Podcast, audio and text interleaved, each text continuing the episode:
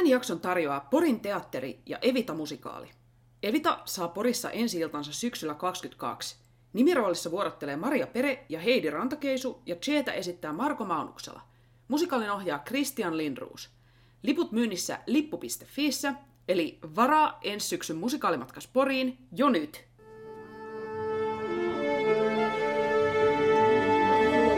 Musikaalimatkassa Siirin ja Lauran kanssa.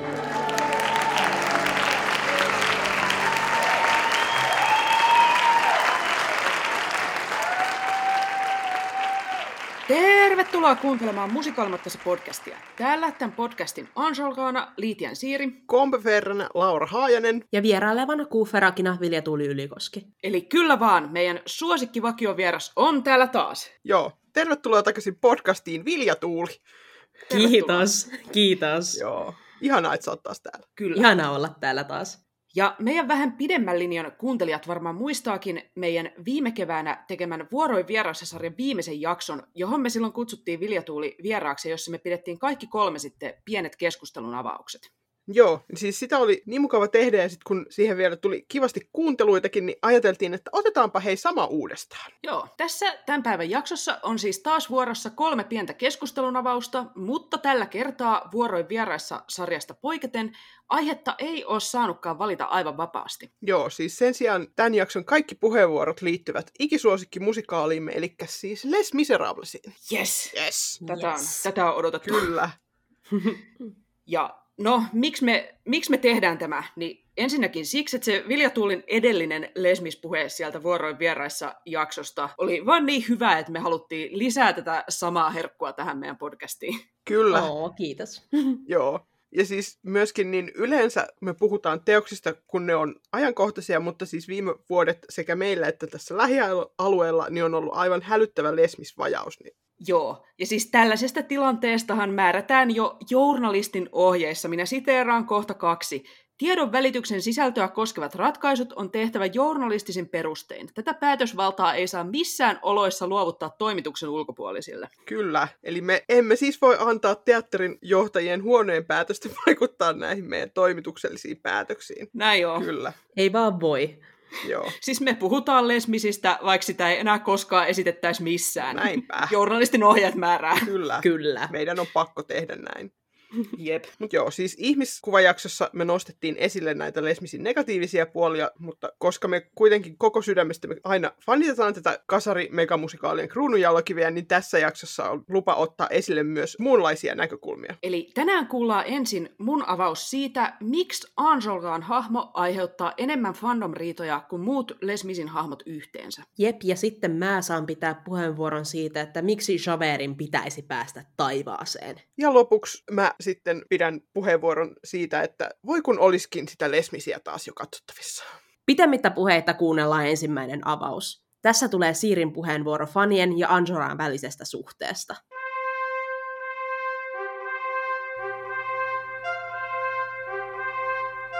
Okei, mä ajattelin tänään kertoa teille pitkän linjan lesmisfanina siitä, miten me fanit suhtaudutaan vallankumousjohtaja Anjolkaan hahmoon. Ja totta kai mun tartti valita tää hahmo, kellä on tää hankalin nimi, eli te joudutte nyt seuraavaksi kuulemaan, kun mä lausun sanan Anjolkaa tällä mukaan ranskalaisittain noin sata kertaa, eli sori siitä. Mutta aloitetaan anekdootilla. Noin kymmenen vuotta sitten Lesmis Fandomissa West Endin tuotannossa Anjolkaata esittänyt David Thaxton oli kuuminta hottia. Tumblr-blogimillimetrejä kulu tuhansittain, kun fanit ylisti sitä, miten tämä roolityö oli kun suoraan kirjan sivuilta kiivennyt ja miten komeekin tämä Thaxton siinä roolissaan oli. No, samaan aikaan täällä vähän pohjoisempana Les Mis meni Suomen Turussa Obusvenska teatterissa, jossa sitten Anjolkaata esitti Rune Seetter ja myöhemmin Samuel Harjanne. Nämä ei ollut erityisen Thaxton tyylisiä tai kirjalle uskollisia kumpikaan, mutta kyllä minä ainakin tykkäsin. Tai ei nyt vähätellä tätä asiaa, mähän olin siis ton Obusvenska teatterin tuotannon suurin fani. Ja mä alkoi hiljalleen kypsyttää tää Thaxtonin ylistys, että hei, tiesittekö, että näitä Anjolkaita on täällä maailmassa muitakin. Joten mä menin ja kirjoitin omaan Tumblriini siitä, miksi mun mielestä on useita hyviä tapoja esittää Anjolkaata. Mä käytin OSTn tuotantoa esimerkkinä, enkä maininnut Thaxtonia nimeltä, Mutta kyllähän siellä tekstin rivien välissä piilotteli. Tällöin elettiin vielä sitä viatonta aikaa, kun kaikkien kännyköissä ei ollut älyä, tai mun kännykässä ei ainakaan ollut, Joten mä suljin sitten tämän kirjoitelmani julkaistuani tietokoneen ja palasin rikospaikalle vasta seuraavana päivänä. Tunnelma oli niin kuin siinä gifissä, jossa se mies tulee pizzojen kanssa palavaa huoneeseen. Osoittautui, että mä olin pudottanut tulitikon ruutitynnyriin.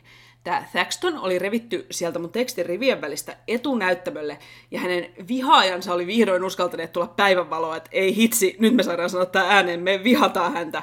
Ja tästä roolityöstä oltiin illan ja yön aikana riidelty ainakin kilometrin verran. Kielenkäyttö oli kauniisti sanottuna kärkevää, ja ainakin yksi fani oli lopulta poistanut käyttäjätilinsä sydänjuuriaan myöten loukattuna. Mulle tästä tapauksesta tekee tietenkin hupasa ja tällaisen mieleenpainuvan se, että se lähti siitä mun postauksestani, mutta eipä tämä ole mitenkään ainoa laatuaan, ainakaan mun omassa fandom-kuplassa. Näiden mun Lesmis-fanivuosien aikana Anjogasta on tapeltu ja esitetty tyhmiä mielipiteitä varmaan useammin kuin muista Lesmisin hahmoista yhteensä.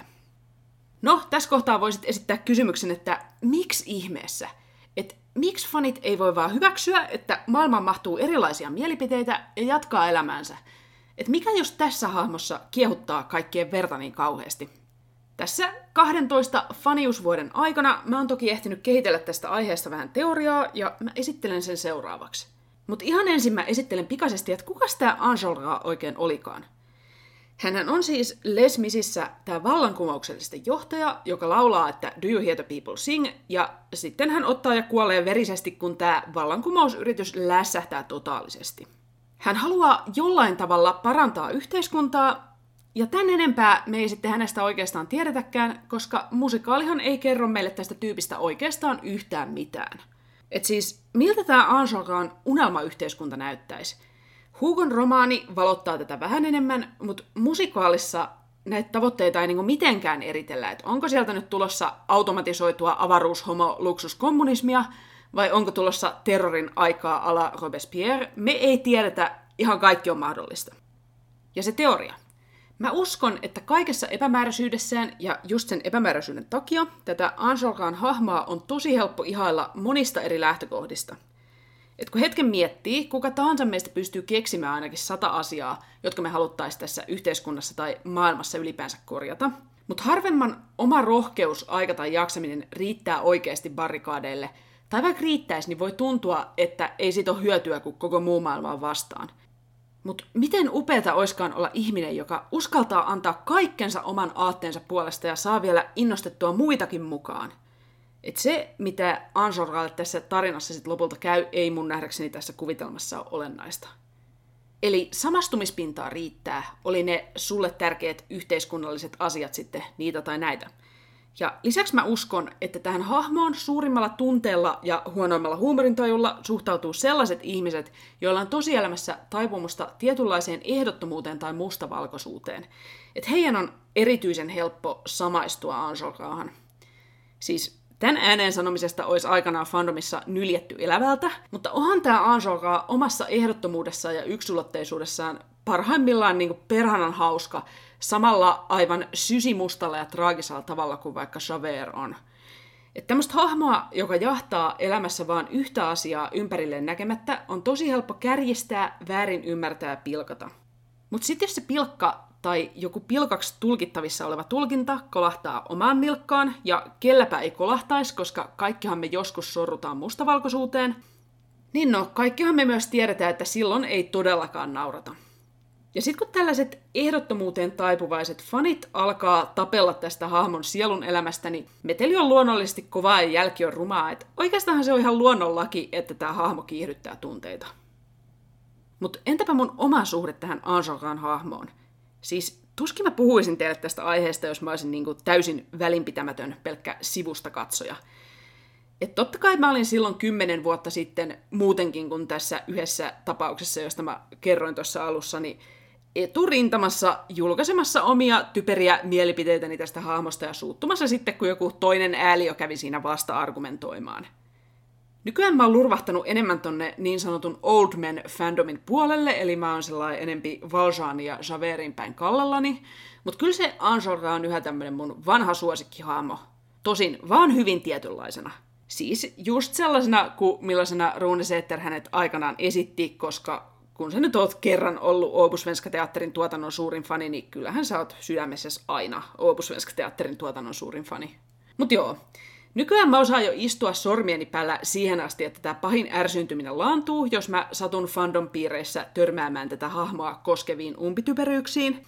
Et toisaalta tämä lesmis fandom on ylipäätään rauhoittunut ja hiljentynyt näistä aktiivisimmista ajoista, ja toisaalta tällaisena fandom-vanhuksena mun kunnia-asia on antaa nuorison melskata keskenään ja halveksua vaan sitten mun norsulluutornista hiljaa. Mutta kyllä mä valehtelisin, jos mä väittäisin, ettei mun veri yhä säännöllisesti kiahahda, kun mä hairahdun katsomaan, että mitä nykyfandom on tästä hahmosta mieltä. Ja mun mielestä se on oikeastaan hyvä niin, koska onhan nämä vahvat mielipiteet fanituksen suola, ja niistä tietää varmaksi, että tämä asia on itselle yhä syvällä sydämessä niin oikeasti tärkeä. Eli vaikka osa musta haluaisi tietenkin vieläkin, että kaikki olisi näissä Anjoka-asioissa samoilla linjoilla kuin minäkin, ehkä mä tähän loppuun tyydyn toteamaan, että jatketaan hei kaikin mokomin eri mieltä olemista seuraavatkin 40 fandom-vuotta. Et ei tässä kai oikeastaan muuta kuin Vive la Revolution!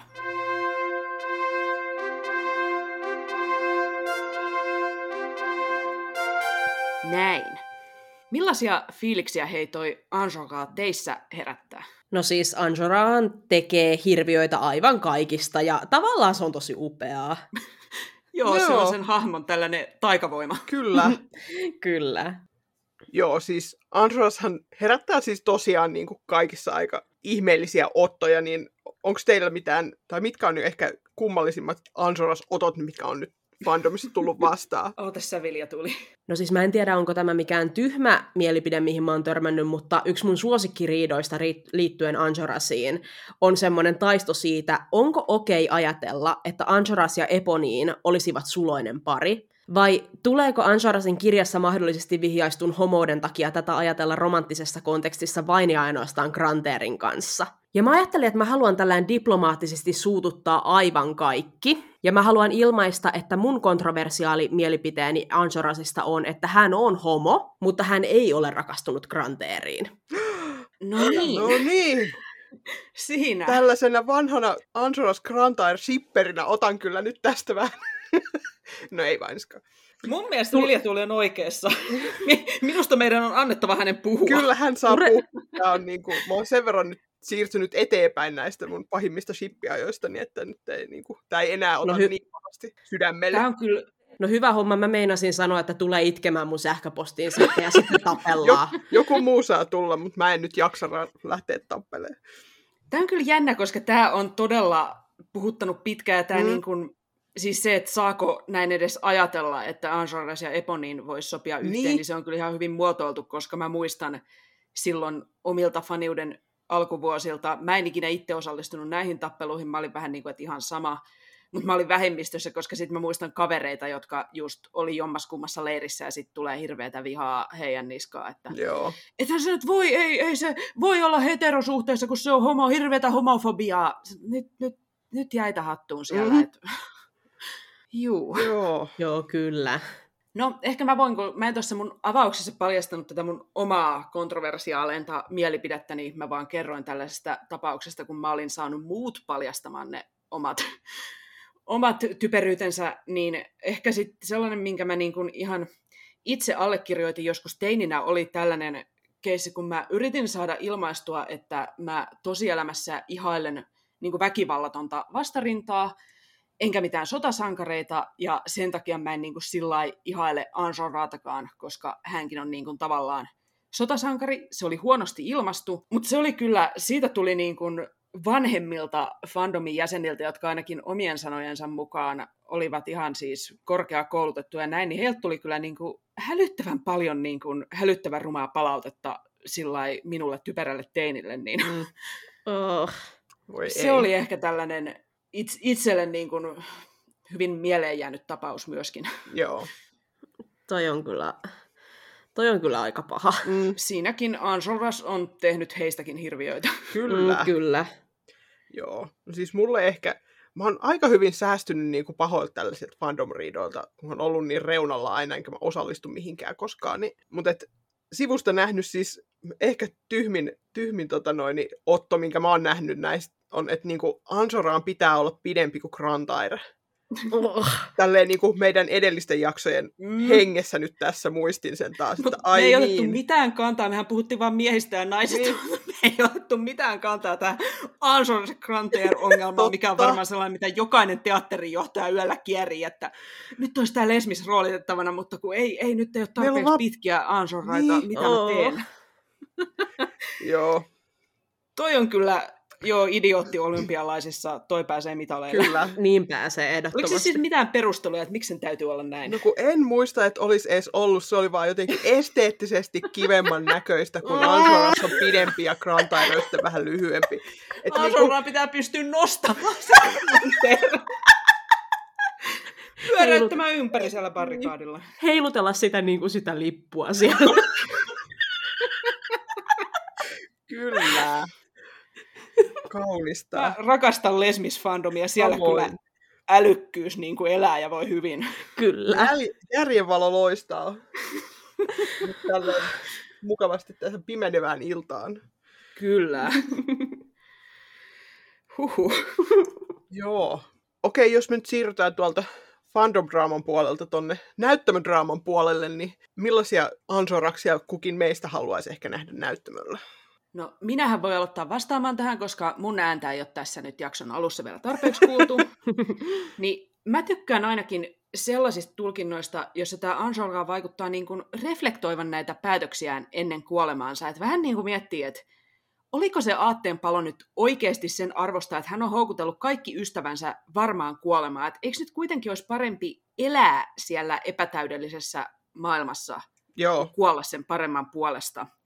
Ja sitten kääntäen tällaiset niin kuin täysin putkiaivoilla kohti sitä marttyyrikuolemaa pahtavat vallankumoukselliset mallikappaleet ei ole mun mielestä niinkään kiinnostavia. Että kyllä jotain tämmöistä sisäistä vääntöä täytyy olla. Siis mä myönnän sen, että näitä nyansseja on hankala ilmentää etenkin ohjauksissa, jotka käyttää lyhennettyä librettoa, ja tämmöisiä ohjauksiahan on nykytuotannoista suurin osa, että siinä alkuperäisessä pitkässä, viisi ja puoli tuntia pitkässä versiossa on tämä Drink With Me-repriisi, mikä on sitten mun mielestä paras paikka kaikenlaiselle tällaiselle itsesäälissä piehtaroimiselle ja muulle elämänvalintojen pohdinnalle, mutta siis mun mielestä on sääli aina, kun se ei ole mukana, sanotaan näin. joo. Nyt puhut kyllä, olet aivan oikeassa. Mä oon ihan samaa Kiitos. mieltä sun kanssa tästä. Mm. Ansoraksella täytyy olla siellä päässä muutakin kuin se vallankumous. Ei, se on muuten ihan Joo, kamalan- vaikka sitä on vaikea uskoa, Niin. että sinne muuta mahtuisi, niin kyllä sinne vähän muutakin Kyllä sen mahtuu. täytyy olla vai- sellainen, että se välittää oikeasti niistä ihmisistä, joiden kanssa se on siellä parrikaadilla. Jep. Koska Se, Mm. mm. niin kuin, jos nyt ajatellaan, että mitä hän yrittää, niin hän kuitenkin yrittää sitä yhteiskuntaa parantaa mm, ihmisille. niin. Että heillä olisi kaikilla siellä parempi olla, niin totta kai hän välittää. Hän Niin. välittää ihan hirveästi. Niin se on kiva, että sit, jos se niin kuin näkyy myös siinä hänen suhteessaan niihin ihmisiin, jotka on siellä läsnä. Tuo on kyllä aivan totta. Yksi asia, mitä mä ajattelen tuosta tavasta, millä toi musikaali on kirjoitettu, on, että vähän kuin tämän Javerin hahmon on helppo tulla vaan tällaiseksi sortavan järjestelmän ruumiillistumaksi, niin jotenkin tuntuu, että Anjarasin hahmosta tulee lähinnä vain se vallankumouksen ja sen hengen henkilöitymä. Ja niin kuin, että siitä ei tule niinkään semmoinen hahmo, joka, jolla on ne omat tunteet, ja joka voisi pystyä tällaiseen itsereflektioon, vaan se lähinnä vaan niin kuin edustaa sitä vallankumousta. Ja tota, niin, kans just, että koska me, ol- meillä on tämä musikaali, joka meidän on täytynyt tiivistää tästä hirveän pitkästä kirjasta, niin me ei oikein päästä sinne Anjarasin pään sisään silleen tietyllä tavalla. Ja eikä me päästä niiden mu- muiden vallankumouksellisten päiden sisään. Että meillä on, meille tulee paljon vahvemmin sellainen, sellainen versio Anjarasista, joka vaan on tällainen hirveä dominoiva ja hallitseva ja tosiaan johtaa nämä ystävänsä sinne kuolemaan, eikä tule tavallaan sellaista ajatusta, että näillä ystävillä on myös niin kuin valinnanvaraa ja että heillä on oikeasti niin kuin ajatuksia, miten, tämä, miten näitä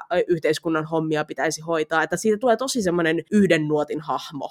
Joohan Mm. mm. siinä on sellainen fiilinki, että hän on se ykkössopuli, joka juoksee sieltä jyrkänteeltä ensimmäisenä ja sitten muut sopulit perässä. Et Tosiaan Totta, eipä niillä muillakaan barrikaadipojilla ole, niin kun, he todella vaikuttavat vaan seuraavan aika sokeasti, että mm-hmm. Mhm. nyt mennään.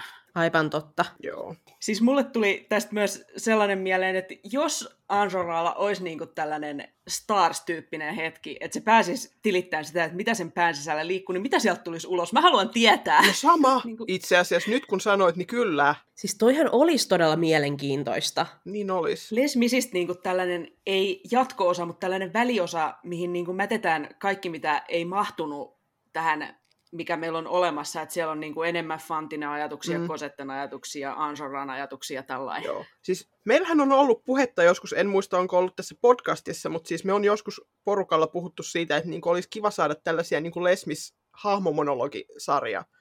Joo, niin, siis, totta. Kyllä, tämä menisi täydellisesti, ne menisi niin kuin tähän, ne avaisi niin kuin kaikkia hahmoja paremmin, kun se hahmo saisi tilittää siinä niin kuin 20 minuuttia lavalla. Ja hei kaikki teatterin tekijät, ketkä on siellä kuulolla, kun toi Victor Hugon kurjathan on niinku public domain, tekijäoikeudet on vanhentunut ja näin, niin mikään hän ei estä teitä, sit kun te kaikki otatte tästä jaksosta inspiroituneena mm. Lesmisin ohjelmista, niin tekemään sitten jonnekin pikkunäyttämölle tämän monologisarja ja säveltämään siihen uutta musiikkia Jep. ja näin, niin do it. Antaa mennä. Me ollaan siellä eturivissä. Vapaasti en... saa käyttää tämän idean tästä. Kyllä. En voi taata, että siellä olisi ketään muuta, mutta me kolme ollaan ja me luvataan hurrata ja tehdä pientä aaltoa. Kyllä. Kyllä. He, silloin kun tulee se Anjora sinne tilityspiisi, niin sitten lähtee. Sitten lähtee. Sitten me heilutellaan niitä. Joo. No juu, jatketaanpa tästä nyt seuraavaksi sitten kiistanalaisesta aiheesta toiseen, jossa... Loistavaa. Ettei kenenkään verenpaine nyt pääse mitenkään tasottumaan siellä. Kyllä. Niin siis otetaan toinen aihe, josta Lesmis-fanit ovat myöskin repineet pelihousujaan silleen niin kuin ikimuistoisista ajoista alkaen. Eli vuorossa on meidän vakio nuorisopastorimme. Huomatkaa hänen tittelivalintansa, Kyllä. ei meidän. Vilja Tuulin puheenvuoro Javerin taivaspaikasta.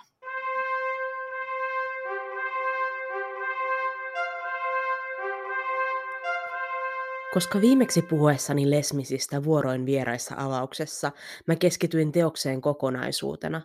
Mä haluan nyt puhua asiasta, joka koskettaa nimenomaan musikaalia ja siinä tehtäviä ohjausvalintoja. Eräs keskustelu, joka tuntuu nostavan päätään aina välillä Lesmisin ystävien keskuudessa, on väittely siitä, että ketkä hahmot kuuluvat musikaalin loppukohtauksen taivaaseen ja keiden olisi parempi pysyä viimeisten tahtien soidessa poissa lavalta. Sitä samaa vääntöä on nyt kuunneltu sen verran kauan, että mä aion tänään lopullisesti tyynnyttää tämän diskurssin laineet ja tarjoilla ruokalusikallisen jauhoa joka suuhun. Mistä tässä on siis kysymys? Lesmis-musikaali päättyy päähenkilö Jean Valjeanin kuolemaan ja nostattavaan loppukohtaukseen, jossa musikaalin aikana kuolleet hahmot kokoontuvat jälleen lavalle laulamaan repriisin kappaleesta Do You Hear the People Sing – Loppukohtaus on yleisesti ymmärrettävissä taivaana, ja siellä ovat kaikki tarinan aikana kohtaamamme henkilöhahmot. Tai no, eivät aina aivan kaikki. Kuolleista hahmoista aina taivaassa esiintyvät esimerkiksi nuoret kapinalliset, elämänsä tyttärensä puolesta antanut Fantiin sekä pieni mutta urhea Gavrosh, mutta erityisesti erään hahmon taivaspaikka herättää enemmän keskustelua. Poliisitarkastaja Javeria ei nimittäin aina taivaassa näy. Päätös Javerin läsnäolosta on hyvin tuotantokohtainen, mutta mikä se onkaan, aina tuntuu olevan joku, joka ei ole ratkaisuun tyytyväinen. Mun oma näkemykseni pitkän linjan Javert-apologeettana on, että Javert kuuluu taivaaseen muiden kuolleiden hahmojen mukana, mutta musta on kiinnostavaa ymmärtää tämän väittelyn molemmat puolet. Monien perustelu on, että Javert on tarinan pahis eikä siksi yksinkertaisesti ansaitse olla taivaassa – Mä voin ymmärtää tämän näkemyksen tietyltä kantilta, sillä Lesmisissä yhteiskunta on melko lailla jokaisen päähenkilön vihollinen, ja Javert on musikaalissa hyvin selvästi yhteiskunnan julman järjestyksen henkilöitymä. Javert aiheuttaa tarinassa kärsimystä useammille ihmisille, eikä ymmärrä omaa epäoikeudenmukaisuuttaan ennen elämänsä viime hetkiä. Tässä keskustelussa taivaskohtauksesta ja sen läsnäolijoista mua kiinnostaa erityisesti se, miksi tämä kuohuttaa niin paljon tunteita. Mä itse välitän lopun taivaan toteutuksesta, koska Lesmisin tarinan teologinen puoli on mulle muutenkin tärkeää. Mutta mua kiinnostaa, miksi niin monet välittää kovasti siitä, millaista portinvartiointia kultaporteilla harjoitetaan, vaikka suhtautuminen tarinan uskonnolliseen puoleen ei olisi muuten erityisen intohimoinen. Itse mietin, onko taivaskeskustelu ehkä osa suurempaa pohdintaa fiktiivisten hahmojen ja sitä kautta myös oikeiden ihmisten moraalisuudesta ja siitä, mihin pisteeseen asti ihmisen armahdus on mahdollista. Mä oon nähnyt käytävän keskustelua esimerkiksi siitä, onko Javerin kaltaisen hahmon mahdollista muuttua ja tehdä parannus. Lavalle tuotava taivas on tavallaan näkyvä vastaus tällaiseen kysymykseen. Joko on tai ei. Mä itse näen tämän kuitenkin niin, että Lesmisin tarinassa kannanotto armahduksen mahdollisuuteen on jo tehty, riippumatta siitä, onko Javert mukana loppukohtauksessa vai ei. Mun käsitykseeni Lesmisistä teoksena ei sovi ajatus siitä, että Javertin pahat teot voisivat olla syy sille, miksei hän ansaitsisi pelastusta. Lesmisin pohjautumista kristilliseen moraalikäsitykseen ei voi jättää huomiotta, kun me puhutaan niinkin uskonnollisesta käsitteestä kuin taivaasta. Tämän tarinan tärkeimmät teemat liittyvät anteeksiantoon ja armoon, ja siksi vain sillä pitäisi olla mun mielestäni väliä, että lopulta Javert näkee omat virheensä. Javertin itsemurha musikaalisesti peilaa Jean Valjeanin kappaletta What Have I Done, jossa Valjean itse tekee parannuksen, ja siksi musta on musikaalin teemoihin sopivinta, että Javert on mukana taivaskohtauksessa. Jean Valjean saa uuden elämän parannuksensa jälkeen, ja mun mielestäni toimivin ratkaisu tarinan rakenteen kannalta on, että Javert saa sen myös. Jotkut perustelevat Javerin hahmon kautta sitä, miksei hän kuuluisi taivaaseen paremmasta yhteiskunnasta haaveilevien vallankumouksellisten rinnalle. Loppukohtausta kutsutaan usein leikkisesti taivasparrikaadiksi, sillä viimeinen laulu on tosiaan kertaus Do You Hear the People Singistä, joka on alun perin vallankumouksellisten laulama kapinan nostatuslaulu. Joskus lopussa on konkreettinen barrikaadi. Esimerkiksi vuoden 2012 elokuvassa taivaassa odottaa tosiaan valtava kasa huonekalustoa, jonka päällä heilutellaan lippuja. Sopiiko Javerin hahmo tällaiseen loppukuvaan? Javert, joka viimeisiin hetkinsä asti ei kyseenalaistanut puolustamansa maailmanjärjestystä. Mun mielestäni kyllä, sillä itse mä näen yhteydet vallankumouksellisten aatemaailmaan ennen kaikkea symbolisina. Les Miserables on nimensä mukaisesti tarina yhteiskunnan hylkäämistä kurjista. Näihin kuuluvat niin rangaistusvankina ihmisyytensä maailman silmissä menettänyt Jean Valjean kuin tytärtään elättääkseen kaikesta luopunut Fantine. Lopun taivas on kuva siitä, että vaikka maailma olisi täynnä kurjuutta, vallankumouksellisten toivoma maailma, jossa ketään ei hylätä enää, on olemassa kuoleman jälkeen. On toki katkera ajatus, että yhteiskunnan jälkeen jättämät voivat elää vapaina vasta taivaassa, mutta tuohan se musikaaliin tarvitun katarsiksen. Do You Hear the People Sing ei ole lopussa enää kapinalaulu, vaan vakuutus siitä, että jopa synkimmät yöt todella päättyvät ja aurinko nousee. Mun oma mielipiteeni on, että taivaskohtaukseen kuuluisivat kaikki musikaalin nimetyt henkilöhahmot Chaveria myöten, sillä jokainen henkilö Lesmisissä on omalla tavallaan hylätty ja kurja. Tämä on ehkä selkeämpää kirjassa, jossa jokaisen hahmon tarinaan syvennytään tarkemmin, mutta tämä on nähtävillä myös musikaalissa. Lisäksi loppukohtaus on taivaskuvan lisäksi myös näppärä tapa koota päähenkilöt vielä kerran lavalle yhdeksi joukoksi.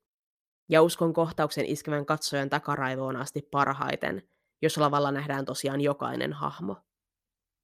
Loppukohtauksessa todetaan raamattua lainaten, että maailman kurjat saavat vihdoin vaihtaa miekat auroihin ja että ketju katkaistaan. Mikä sopisi tähän paremmin kuin jokainen henkilöhahmo olemassa rinnakkain? Mikä olisi parempi lopetus tarinalle rakkaudesta ja anteeksiannosta?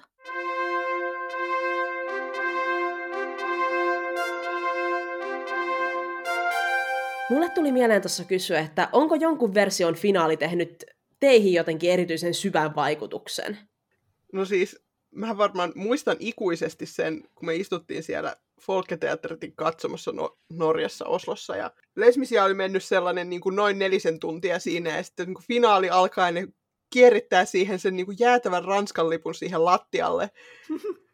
Ja sitten me istutaan vaan siellä silleen, että mitä täällä tapahtuu, mitä me on just nähty ja mitä nää, mihin tämä nyt menee. Tämä lähtee niinku ihan 90 asteen kulmalla johonkin ihan eri suuntaan, mihin tämä koko muu tuotanto on ollut menossa. Ja niinku, se on kyllä, jätti aika lähtemättömän vaikutuksen, kyllä täytyy myöntää. Eikö tämä ollut se, kun sit se Javert tuli aika yksinään häälymään sitten no, siihen? se tuli ja... mun mielestä vielä siihen silleen niin kuin sen jälkeen, kun mä en muista, oliko se Fantiin ja toi Eponiin vai pelkkä Eponiin vai mikä, haki, hakemaan sitä Valsaania sieltä, että no niin, setä hyvä lähtee nyt taivaaseen. niin sit se oli niinku, Javert oli siellä niinku tyyli porteilla ensimmäisenä. Siellä, sieltä se mun kaverini nyt tulee. Kilpakumppani, kilvoittelimme yhdessä. Nyt näemme taas. Se oli kyllä, se oli vaikuttavaa, joo, täytyy myöntää. Kyllä. Ja jotenkin se, kun se oli ollut niin inhorealistinen se koko muu homma, että siis ruumiit heitetään viemäriin. Ja Mm. niin kun, ehkä siksi toi taivas-tematiikka on niin kun monessa tuotannossa toiminut, kun ne on niin kun tajunnut sen, että siinä on sitten, että kun joku kuolee, niin se joku sitten kävelee valoon niin Niin. siinä alkuperäisessä tuotannossa. Tai on jotain vähän tällaista, että vihjataan, että täällä on joku tuonpuoleinen tässä maailmassa, mikä Mm. tässä musikaalissa on. No Oslos ei todellakaan vihjattu, niin sitten se tuli niin kuin jotenkin, että no niin, sieltä he ovat nyt viemäristä sitten kömpineet. Ja... Kyllä hän siellä sitten, Javert käsi odos, ojossa odottaa, että hänen ystävänsä sieltä nyt saapuu sitten taivaan porteille. Se oli villiä. Se oli kyllä. No, mulla on ehkä vähän vakavampi miete tähän. Kukaan ei nyt ylläty, kun mä aion sanoa, että Obu Svenska teatterin tuotanto silloin aikana on se, mikä teki muun isoimman vaikutuksen. Että siinä oli sellainen se loppukohtauksen kuva, että siinä kun tämän Beggars at the Feastin jälkeen pannaan valot hetkeksi kiinni. Siinä oli lavan keskellä sellainen lehdetön puu, jonka ympärille tuli sitten kaikki nämä keskeiset hahmot istumaan sillä että Valjean on siinä edessä niin kuin valkoisessa paidassa, ja sitten siinä ympärillä on niin kuin kaikki nämä tärkeimmät kuolleet hahmot valkoisissa versioissa niistä vaatteista, mitkä niillä oli päällä, kun ne kuoli. Mm. Ja ne vaan niin kuin istuu ja odottaa, että se Valjean liittyy heidän seuraansa, ja ne, siis Saverkin on siinä. Ne ei, sillai, ne ei tee mitään, ne vaan odottaa ennen kuin sitten Fantin ja Eponin alkaa laulaa, mutta musta se oli hirveän jotenkin, se oli niin, kuin niin hirveän tyylikkäästi tehty jotenkin sillä että nyt se raja tämän ja tuon puoleisen välillä alkaa Valjeanille olla todella ohut ja Joo. Nämä kaikki muut on niin kuin tässä Mm. tavallaan tukemassa häntä siinä matkassa, va- matkalla niin kuin täältä sinne, niin se oli mun, mulle niin kuin sellainen, että sitä en kyllä... Menee vieläkin jotenkin kylmät väreet, kun mä ajattelen sitä, että No menee kylmät väreet jo tässä niinku kuunnellessa, että Joo, hirveän kyllä. hieno oivallus. kuvausta, että nyt taas, taas nostaa päätään vanha harmi, että en sitä nähnyt, niin Mm. taas yksi syy siihen, miksi harmi. Taas Ja yksi syy siihen, että jos jollain on aikakone, niin se voi toimittaa meille tänne musikaalimatkassa studioon. Kyllä, Olisi- voidaan olisi ihan käyttöä. pieni yhden illan Kyllä. reissu tehdä siihen. Joo, toi kuulostaa tosi kauniilta ja lempeältä tapa, tavalta Mm. päättää niin kuin Les Miserables. Tosi, tosi kaunis. Joo, musta se lempeä oli kyllä jotenkin, se on Joo. Joo. hyvä sana sille. Mulle tota, semmoinen asia, mikä mulle jäi tästä avauksesta mieleen pyörimään, on se, kun tota, Vilja tuli kysyä siellä, että miksi tämä kuohuttaa niin paljon tunteita. No toisaalta siksi, että kuten tässä jo vähän edellä todettiin, niin Lesmis ylipäätään se tekee kaikista faneistaan hirviöitä. Se ei Mhm, ole pelkästään se mhm. Ansoras, se on tämä koko hoito. Mutta ehkä mulle tuli mieleen myös sellainen, että ehkä tämä Javerin taivaspaikka kiinnostaa niin kuin fandomissa osittain tällaisista samantapaisista syistä, kuin mistä me puhuttiin siinä meidän musikaalikuoleman jaksossa. Että tämmöinen niin kuin mahdollinen kuoleman jälkeinen elämä ja pelastus ja kaikki tällainen, ne on niin kuin todella isoja ja vaikeita asioita. Ja kun sit monen ihmisen oma suhde uskontoon on niin kuin jäsentymätön tai jotenkin sellainen hähmäinen, ei oikein osaa sanoa, että mitä siitä olisi edes mieltä, niin mä sanoisin, että on niinku helpompi lähestyä ja tutkiskella niinku tätä aihetta ja niitä omia fiiliksiä, mitä tästä aiheesta herää, niin sit fiktion kautta kuin tosielämän kautta. Mutta sitten ehkä ihmiset ei osaa edes sanallistaa tätä itselleen ja sit se tuntuu niille vaan tärkeältä jostain tällaisesta hyvin hähmäisestä syystä myöskin, ja sitten kun joku toinen on eri mieltä, niin sitten sit saadaan, kuten Lesmis Fandomin tapana on, niin sitten idioottimaista vääntöä, että No niin, näin. Riidan kautta sitten tutkimme asiaa. Jep. Mutta on tosi hyvä teoria. Mä voin uskoa, että tuossa on jotain tuollaista taustalla. Joo, Ja jos mä nyt jatkan vielä vähän tällaista monologin pitoa, niin mä voisin myös kertoa sellaisen anekdootin, että kerran yksi ohjaaja, jääkö hän nyt tässä nimeämättä, koska mä en silloin aikanaan kysynyt tätä häneltä missään haastattelumielessä, vaan ihan henkilökohtaisessa uteliaisuusmielessä. Mutta anyway, tämä nimetön ohjaaja kertoi mulle, että hänen ohjauksessaan aikanaan Javert ei ollut finaalissa, mutta Thenardierit oli, mikä oli siis mun mielestä erikoinen valinta, koska hän uskoo, että nämä Thenardierit osais kuvitella paremman maailman, mutta Javert ei osaisi. Tai ainakaan jos se osaa kuvitella, niin se sen parempi maailma ei ole samanlainen kuin muiden. Niin hän oli sitten tehnyt tällaisen ratkaisun, että mm. Thenardierit pääsi taivaaseen, Javert ei päässyt. Niin Mm. en mä tiedä, tulipa vaan sekin tästä mieleen, että onhan näitä erilaisia Totta. ratkaisuja nähty. Mulla ei ole mitään sitä vastaa, että Thenardierit laitetaan taivaaseen, tai koska mun mielestä, niin kuin mä tuossa vähän sanoinkin, että kaikki Lesmisin hahmot on niitä yhteiskunnan kurjia, jotka Mm. ansaitsee ol- Mm. olla siellä paremmassa maailmassa. Mutta kyllähän toi on vähän tuntuu omituiselta, varsinkin koska Tenardierit eivät siinä, niin kuin, toisin kuin kirjassa, musikaalissa Tenardiereista toi, kumpikaan ei kuole. Joo. Ja sitten toi, niin ne ovat molemmat taivaassa, Javert ei, mm. niin onhan se vähän. Ja onhan se sitten tässä törmätään siihen, että no, miten sen loppukohtauksen tulkitsee, että voihan olla, että tämä ohjaaja niin. esimerkiksi ei näe sitä taivaana ollenkaan, vai jonain muuna, ja se on ihan ok.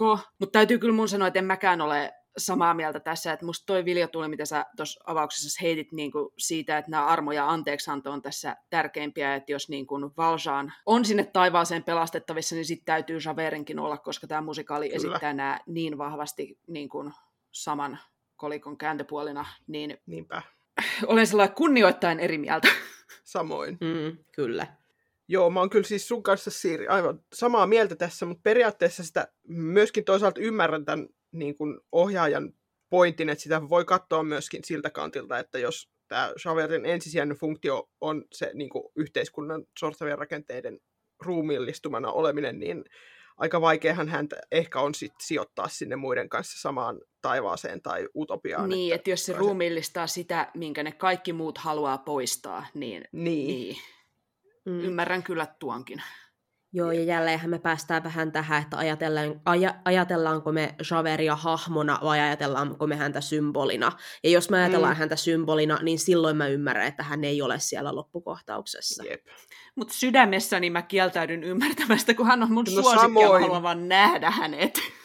No niin. Minä ymmärrän, minä ymmärrän hyvin vahvasti. Et jos Vilja tuli sanoa olevassa Javert apologeetta, niin mä voin liittyä siihen samaan leiriin. Että... No vähän sama kyllä. Tervetuloa klubiin. Kiitos. Ehkä sitten vielä, että kun me ollaan tässä puhuttu tästä näistä fandom-väännöistä, niin ehkä mä voisin vielä kaivella täältä nyt fandom vanhus taas muistelee niin näitä niin kuin omituisimpia vääntöjä, mihin on törmännyt. Niin yksi, mikä mm. tässä tuli kans mieleen, on niin kuin se, että kerran sain ilon ja kunnian lukea tällaisen jonkun henkilön tota, bloggauksen, missä hän perusteli täysin tosissaan ilmeisesti katolisella katekismuksella. Että sen, sen vuoksi, että katolinen oppi sanoo näin, niin Javert ei mene taivaaseen. Ja sitten taas, että jos tuossa Anjoras Hommelin kohdalla puhuttiin, että mitkä on niin kuin, typerimpiä Ansars-mielipiteitä, niin tämä sitten ehkä, että mitkä on typerimpiä Javert-mielipiteitä, niin mulla tämä menee kyllä sinne, että me puhutaan tässä fiktiivisen teoksen, fiktiivisen hahmon taivaspaikasta, ja sinä olet kaivannut katekismuksen esille siellä, ja niin kuin, pidät jotain ihme saarnaa täällä tumblr.comissa, että mm-hmm. juu. ja siis se tuntuu musta jotenkin todella niin kuin vanhanaikaiselta ja surulliselta, että tämä niin ainoa itsemurhaan päätyvä hahmo ei sit pääsisi taivaaseen tai saisi symbolisesti sit osallistua siihen onnelliseen loppuun tai utopiaan, tai miten me sitten tämä Lesmisin finaali sitten ikinä tulkitaakaan. Et, et siis kyllähän ennen vanhaankin Suomessa oli tapana haudata nämä itsemurhan tehneet ihmiset kirkkomaan ulkopuolelle, mutta Joo. tämä on kuitenkin fiktiivinen teos. Niin. Ja ei se todellakaan, ennen, niin kuin, että ennen vanhaan tehtiin näin, mutta ei se enää mitään hmm. nykyaikaa niin. ole, että totta kai tämä itsemurha on niin kuin teologinen kuuma peruna useissa eri kirkkokunnissa ja tabuaihe monissa yhteiskunnissa, mutta onneksi me täällä Suomessa ollaan menty sillä asenteissa eteenpäin, mm. että tämä ei enää, niin kuin, meillä ei enää toimita näin ja tästäkin aiheesta voi puhua, niin kyllä mä niin kuin soisin, että ainakin meikäläisten tuotantojen tästä musikaalista, että ne sitten niin kuin heijastelisi myös tällaista maailmankuvaa. Jep. Joo, kyllä. Joo, mulla itselläni on tosiaan se, että vaikka mä pidän tosi kiinnostavana tätä keskustelua Javerin taivaspaikasta, ja mä tosi mielelläni puhun siitä, niin heti kun joku tuo Javerin kuolintavan argumenttinsa siitä, miksi tämä hahmo ei pääse taivaaseen, mä menetän kaiken halun keskustella tästä, koska tämä aihe on aivan liian todellinen ja raskas, että sitä olisi asiallista käyttää argumenttina keskustelussa fiktiivisestä hahmosta. Mm. Ja siis just, että kun me puhutaan uskonnosta, meidän pitää aina pitää mielessä, että vaikka uskon asiat eivät olisi itselle todellisuutta, ne on toisille sitä. Että mikäli ei usko taivaaseen, niin jos sanoo vaan, että Shaver ei pääse taivaaseen, koska teki itsemurhan, niin se saattaa omasta mielestä kuulostaa vain näppärältä pikku argumentilta, jolla pätää internetissä. Mutta jos tällaisen toteamuksen lukee ihminen, joka uskoo taivaaseen ja jota itsemurha, ja jota itsemurha aiheena ehkä koskettaa henkilökohtaisesti, niin siinä ei ole kysymys enää fiktiivistä hahmoa koskevasta väittelystä, vaan siinä oikeasti satutetaan sitä toista ihmistä, kun sanotaan niin. Näinpä just. Mm. Mutta joo, onneksi tällaista argumentointia ei kauhean usein edes näin draamarikkaassa fandomissa kuin Les Mis, niin on näkynyt, että tämä jäi mulle Jep. just sen takia mieleen, että oli niin kuin jotenkin niin ääriesimerkkiä, jotenkin niin kuin niin, hän niin kuin osoitti niin täydellistä ymmärtämättömyyttä siitä, että nämä asiat voi koskettaa ihmisiä myös oikeasti. Niin. Mm. Mm. En tiedä, kaikenlaisia sitä näihin meidänkin fandom-piireihin mahtuu ja on mahtunut. Joo, No kyllä. näinpä. Mutta palataksemme vielä avauksen aiheeseen, niin emmekö me nyt musikaalimatkassa podcastissa ole päättäneet, että tämä diskurssi on virallisesti loppu, tämä on käsitelty, ja meidän virallinen päätöksemme on, että kaikki sinne taivaaseen aina poikkeuksetta. Kyllä. Kyllä, Tämä on nyt nuijittu pöytään ja valituksia ei oteta vastaan. Kiitos. Kiitos. kiitos. Ja seuraavaksi tulee meidän viimeinen avaus, eli Laura tiivistää vielä meidän kaikkien fiilikset siitä, miten kova ikävä meillä on lesmisiä.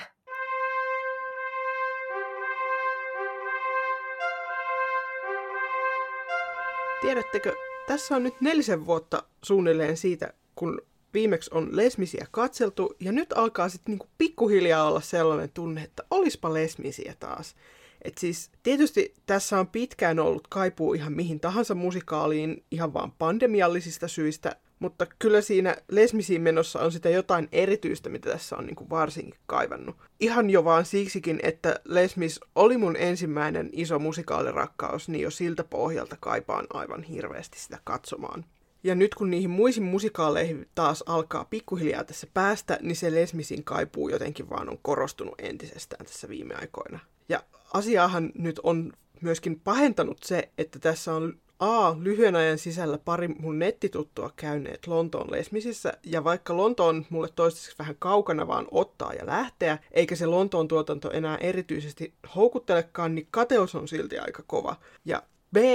Nyt mä oon pari päivää tässä iloisesti popetellut sellaista Prahan kaupungin orkesterin Les Miserables Symphonic Highlights-levyä Spotifyssa, joka on muuten näin sivumennen sanoen aivan hemmetin tykki, ja se antaa mulle hyvin se vahvat sellaiset Les Miserables tanssiteoksena tai palettina fiilikset, mitkä kolahtaa nyt aika silleen lujaa, niin laitetaanpa siitä jaksokuvaukseen linkki, niin voitte sitten tämän jakson jälkeen vaikka siirtyä suoraan tykittelemään sitä. Mutta siis Lesmisin katsomisessa toki ainakin puolet on sitä, että kun kaveriporukalla mennään ja katsotaan ja analysoidaan, mikä on kyllä siis parasta ihan missä tahansa musikaalimatkassa, mutta erityisesti Lesmisin suuttautuvissa retkissä kaipaan myöskin sitä. Eli olispa taas se aikainen herätys ja puoliusinsana junalle raahustus ja olispa taas se koko päivän kestävä spekulointi, että mitä me nyt saamme tänä iltana nähdä ja että onkohan nyt Valsaanin piinat millä tasolla ja kuinkahan se on se parrikaadi sinne rakennettu ja pääseeköhän se Javert taivaaseen vai ei. Ja olispa taas se tunne, kun ne valot siellä teatterissa pimenee ja sydän lyö vähän kovempaa, koska kohta se alkusoitto sieltä tärähtää ihan millä sekunnilla hyvänsä. Ja olispa taas pikkukosette ja Stars ja On My Own ja parrikaadipojat ja ne Pariisin viemärit. Ja olispa taas kyyneleet poskilla ja nenäliinat täynnä räkää, kun se finaalin loppunosto menee niin syvälle tunteisiin. Ja olispa taas se puoliyötä kestävä diskuteeraus siitä, että mitä me nyt just nähtiin, ja myöskin se aivan jäätävä seuraavan aamun musikaalidarra, kun pitää taas kukonlaulua aiemmin lähteä junalla sit kotiin päin. Että juu. Tässä vaiheessa siis alkaa tosiaan olla nämä Les Miserablesin kaipuut sellaisella tasolla, että ei enää tarvis olla edes mikään sellainen sen muinaisen Jönköpingin tuotannon tasoinen huipputuotanto, vaan että jos esimerkiksi Folketeatterit Oslosta ilmoittaisi huomenna, että he aikovat nyt lämmittää sen heidän kovin ehkä meissä hämmentyneitä tunteita aiheuttaneen lesmisinsä, niin hyvin varmasti olisin jo kohta siellä sormilipunosta painikkeella ja toisella kädellä selaamassa niitä juna-aikatauluja, että mitenkäs sinne Osloon nyt taas mentiinkään. Ja siis sekä tästä Jönköpingin että Oslon lesmiseistä meillä on myös jaksoarkistossa jaksot, jos joku haluaa sieltä tarkennella, että millaiset tuotannot nämä oli, niin sieltä löytyy. Mutta siis lyhyesti, olispa lesmisiä, jos ei Suomessa, niin edes ainakin jossain Pohjoismaassa.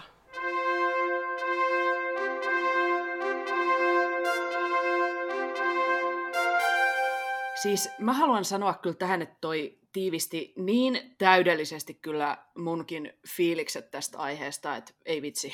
Näinhän se just on. Olispa, olispa lesmisiä. Joo, ihan samaa mieltä, että mullekin tuli vaan ihan hirveä kaipuu sinne musikaalimatkalle. Joo, ja tosi jotenkin just tiivisti täydellisesti kaikki tämä musikaalimatkailun parhaus sillä lailla, että se päämäärä on tärkeä, mutta vähintään yhtä tärkeä on se matka, vaikka tämä on ihan hirveä klisee, niin näin se mm-hmm. nyt vaan on, että just tämä niin kuin puoliyötä kestävä diskuteeraus ja se jäätävä musikaalidarra, niin nämä on niin kuin niitä olennaisia osia siinä kokemuksessa. Joo, kyllä. Joo. Okei, jos me nyt saataisiin päättää, että millainen lesmistuotanto tulisi seuraavaksi, niin mitä hei siinä olisi? No niin. Tämä on nyt tärkeä kysymys, tämä täytyy harkita huolellisesti. Mä aloitan sillä, että mun mielestä jos me nyt saataisiin tänne Suomeen, suomenkieliseen teatteriin uusi lesmis, niin me tarvitaan uusi suomennos. Siis kaikki kunnia ja terveiset pilvenreunalle Jukka Virtaselle, mutta tämä ei nyt totisesti ollut hänen onnistuneen käännöksensä, tämä lesmiskäännös, mikä meillä on. Ja musta tuntuu, että mä saan jonkun sisäisen hyvin ikävän verenvuodon, jos mä joudun vielä kuulemaan sen lyriikan, missä menee protestoinnit prosessiin, niin kuin, että se olisi mun iso toiveeni, että me saataisiin tästä uusi, vähän paremmin tämän teoksen tyylilajissa oleva suomennos, tai sitten toisaalta vaan suoraan johonkin ruotsinkieliseen teatteriin tai johonkin tuonne naapurimaahan, niin ei tarvii ajatella näitä asioita. Joo, siis mä olen tuosta aivan samaa mieltä. Niin kuin, tunnen kiukun nousevan, jos, jos se Uska vielä... mieltä ahdistaa. Mm, surun sielustani löydän. Minut maahan murskataan kuin syöpäläinen vaan. Niin! niin. No jos, jos vielä kerran näitä asioita kuulen. niin nyt pitää lopettaa tai joku meistä räjähtää kohta tänne studioon. Kyllä. Loppuu podcast lyhyellä. Kyllä. Joo, että ja kyllähän sitä olisi helppo ajatella sillä, että se voisi mennä johonkin ruotsinkieliseen teatteriin sillä, että meidän ei tarvitsisi ajatella sitä. Mutta mun mielestä niin Les ansaitsee tulla käännetyksi kauniille suomen kielelle ja ansaitsee uuden käännöksen. Että... Joo, tavallaan Kyllä. musta olisi niin kuin, en halua myöskään, että tämä on niin kuin se musikaalisuomennus, mikä Jukka Virtaselta jää elämään, että niin. Mm. Mielu, mieluummin vaikka Chicago, joka oli niinku ihan helmeä. Niin muistetaan hänestä Kyllä. se ja otetaan toinen. Kyllä. Tässä on meidän toivellistan ykköskohta. No, mitäs, mitäs muuta sitten keksisi tähän unelmien tuotantoon? No se, että, että ainakin hiukan mä toivoisin tällaista sukupuolisokeutta kehiin sinne miehitykseen, Kyllä. nimenomaan, onko se pakkolainen miehitys, Joo. täytyykö esimerkiksi Ansoraan välttämättä olla mies tai tämän barrikaadin yli, ydinporukan, täytyykö sen olla tänne all male panel, että mä toivoisin, että näitä Joo. asioita voisi ajatella. Joo, toi on ihan, mä oon tismalleen samaa mieltä tosta, että miele- mielellään sitä sukupuolisokeutta, mutta mä toisaalta haluaisin sanoa, että mun mielestä voitaisiin myös yrittää saada sen libreton tarjoamissa rajoissa jotain syvyyttä niihin valmiisiin naishahmoihin. Ehdottomasti, molempi parempi. Kyllä. Mm. Kyllä. Kyllä, ja siis just mä esimerkiksi mietin tällaisia asioita, kun meillä on esimerkiksi siellä musikaalissa vaikka Turningin kaltaisia kohtauksia, joissa on lähinnä laulamassa nimeämätön ensemble, naisensemble, niin olisiko se aivan mahdotonta laittaa sinne joku nimetty naishahmo? Esimerkiksi mä olen miettinyt, että Madame Thenardier sellaiseen kohtaukseen voisi olla todella vaikuttava. Totta. Siis ihan ehdottomasti, kun me vähän pohdittiin tuossa eilen, että mitä me puhutaan tässä jaksossa, ja sä heitit tämän, mm. niin musta oli niinku ihan täysin galaksi-aivotason idea. Mä Kyllä. rakastan tätä ideaa. Kiitos. Kyllä, samoin. Kyllä, ju, juuri näin, koska siinä saisi tavallaan, niin kuin, että siihen saisi siihen kappaleeseen, siihen saisi paljon muuta kuin, että siinä ei olisi pelkästään, että äidit nyt suree tässä sankarpoikia, vaan siinä olisi oikeasti, että toa, niin, tässä on myös nimetty hahmo, johon mm. me saataisiin lisää syvyyttä. Mm. Jep, kuitenkin siellä on ollut Eponiin, joka. Esitellään tässä musikaalissa näiden Thenardiereiden tyttärenä, niin se Jep. toi olisi niin briljantti, siis ai hitsi, kyllä. Mm. Kyllä. Ja sitten tähän myöskin, musta tuntuu, että tämä paljasti myöskin niin kuin jotenkin tässä, kun me puhuttiin tästä, niin tämä on paljastanut jonkun tällaisen mun sisäisen Thenardier-fanin, niin hän on noussut pintaan, mä haluan sellaisen niin kunnon synkän herra Thenardieri, ei mitään hupiukkohauskuttajaa, vaan sellaisen, joka on Juu, ei. oikeasti, hänkin on niitä niin kuin maan kurjia. Hänellä ei me yhtään sen paremmin kuin näillä muillakaan, ja hän on vaan miettinyt niin kuin erilaiset selviytymiskeinot siihen kuin joku toinen. Kyllä. Siis kyllä, ja siis niin kuin semmoinen oikein synkkä ja karmaiseva Dog Eats Dog. Joo. Niin, Siis mm, se joo. on sietämätöntä, kun se esitetään jonain hupilauluna. Kyllä. Se on synti. Se, se mm. on. Kyllä taas muistelen mielelläni sitä Jönköpingin lesmisiä. Se... Siellä ei ollut hupilaulu. Se, se ei ollut. Hyvä. Joo, no mulle tuli nyt, ehkä, ehkä nyt tulee vähän tälleen kieliposkessa tämä minun parannusehdotukseni, mutta siis koska me nyt kerran olemme siellä Oslossa jo saaneet tämän Ansoras Grantaire suhteen ihan lavalle asti ihan silleen niin kuin kaanoniksi. Kyllä, kuunnelkaa se meidän Mitäs- shippijakso, jos ette muista. Shippijaksosta voitte sieltä muistella, miten hienoa se meistä oli. Niin, tota noin, niin, mitäs, pitäisikö näille vanhemmille sedillekin saada sitten ihan kaanoninen No pitäis. kohtaaminen? todella. siinä Ihan tasa-arvon nimissä, ei mitään No ikäsyrjintää näinpä. enää. Vanhat sedät pusua poskelle tai ihan Kyllä. huulille. Kyllä pusua minne vaan kuule siis. No mutta olisihan se kieltämättä symbolisesti hyvin kiinnostava ratkaisu. No sitähän se Kyllä. olisi siis. Siinä. No niin olisi. ei kyllä tietäisi kriitikot, että miten päin sanansa asettavat, kun miettisivät sitä symboliikkaa. Jep, Eli kannatamme ihan rohkeasti vaan uusia tulkintoja. joo. Mutta toisaalta, jos mä mietin tätä esteettisesti, niin sillä ihan visuaalisella puolella mulle maistuisi sellainen kyllä oikein vanha kunnon perinteinen lesmis myöskin, että ei mitään modernia Oi, oi. tai pelkistettyä touhua, vaan sellainen kunnon huonekalukeko, barrikaadi ja perinteinen punalippu, ja sitten mä haluan sinne miljoonan hengen orkesterin myöskin, ja mä Kyllä. haluan, että kun ne on siellä viemärissä, niin siellä vonkuu sähkökitara, se on kunnollista. Joo. Se olisi kyllä kunnollista. Kun- Mä haluan Kunnollista. sen tota, siitä Complete Symphonic Recordingilta takas sen, kun Javert tajuaa, että Valjean tai että niinku, uusi pormestari ei ehkä olekaan sitä, mitä hän sanoo olevansa. Sitten siellä vonkuu taas se sähkökitara taustalla, kun Javert Ai, ai, ai. ajattelee. Musta se on... Saveri, ajatuksen ääni. Kyllä. Rakastan tätä. Enemmän kaikkea tällaista.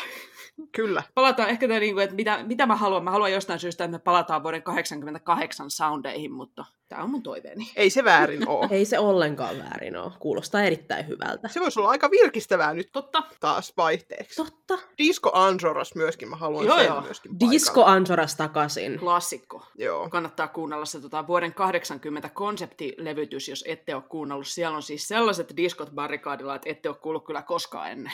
No kyllä. Mutta sitten toisaalta siis myös semmoinen Prahan levytyksen tyyppinen konsertti kelpaisi kyllä mulle, jos me ei nyt millään saada näyttämöversio, että mä haluaisin vaan kysyä, että maamme sinfoniaorkesterit, tarttuisiko teistä joku? Kyllä. Ja siis oikeasti Siiri, kiitos, että sä li- linkkasit ton levyn mulle, koska toi oli niin huikea. Eipä kestä. Siis mä taas itse vieritän nyt kiitoksen eteenpäin, eli mä Se haluan kiittää Sound of Music nettikauppaa, että tämä levytys tuli meidän tietoon, koska mä bongasin tämän heidän mainosmeilistään ja etin sitten Spotifysta linkin ja linkittelin menemään. Ja tästä sivistystyöstä kiitollisena ostin tämän levyn sieltä Sound of Musicista ja odottelen sitä nyt ja kaikille teillekin tiedoksi, että osoite on soundofmusic-shop.de. Joo, mutta jos vielä palataan tähän unelmalesmisiin, niin paljonhan me voidaan toivoa ja miettiä, että mikä olisi se täydellinen lesmistuotanto, mutta mun on pakko sanoa, että mä olisin tyytyväinen tällä hetkellä ihan mistä tahansa lesmisin murenasta. että eikö, siis mulle olisi riittävästi, kunhan siellä joku Valshaan siellä lavalla vähän kärsii ja Vähän. joku, niin vähän, joku Javert sinne tulee ja joku Fantin tulee ja sitten ne laulaa vähän kauniisti ja silleen, niin eikö se riitä? Mulle se riittää. Tavallaan mä puoliksi mietin, kun Laura sanoi siinä avauksessa siitä Folketeatteretin tuotannosta, Mm. että kun on tämä englanninkielinen sanonta, mikä niinku kääntyy, että jos tarpeeksi pitkään kolkuttaa paholaisen ovelle, niin joku tulee avaamaan. Niin mä Mm, toisaalta mm. sillä että varokaa nyt, mitä toivotte, mutta toisaalta mäkin alan ehkä olla pikkasen sillä että no joo, itse asiassa se riittäisi.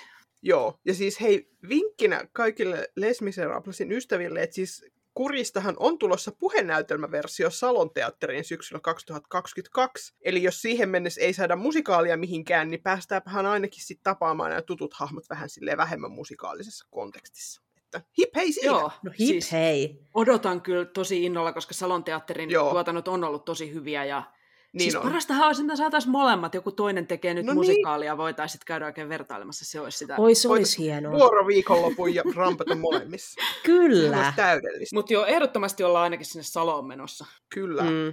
No joo, tämä meidän jakso alkaa nyt ehkä olla pikkuhiljaa paketissa, mutta siis meidän vakiovieraallamme Vilja Tuulillahan on nykyään myöskin oma podcast. Haluaisitko kertoa meille vähän siitä? Mielelläni kertoisin vähän.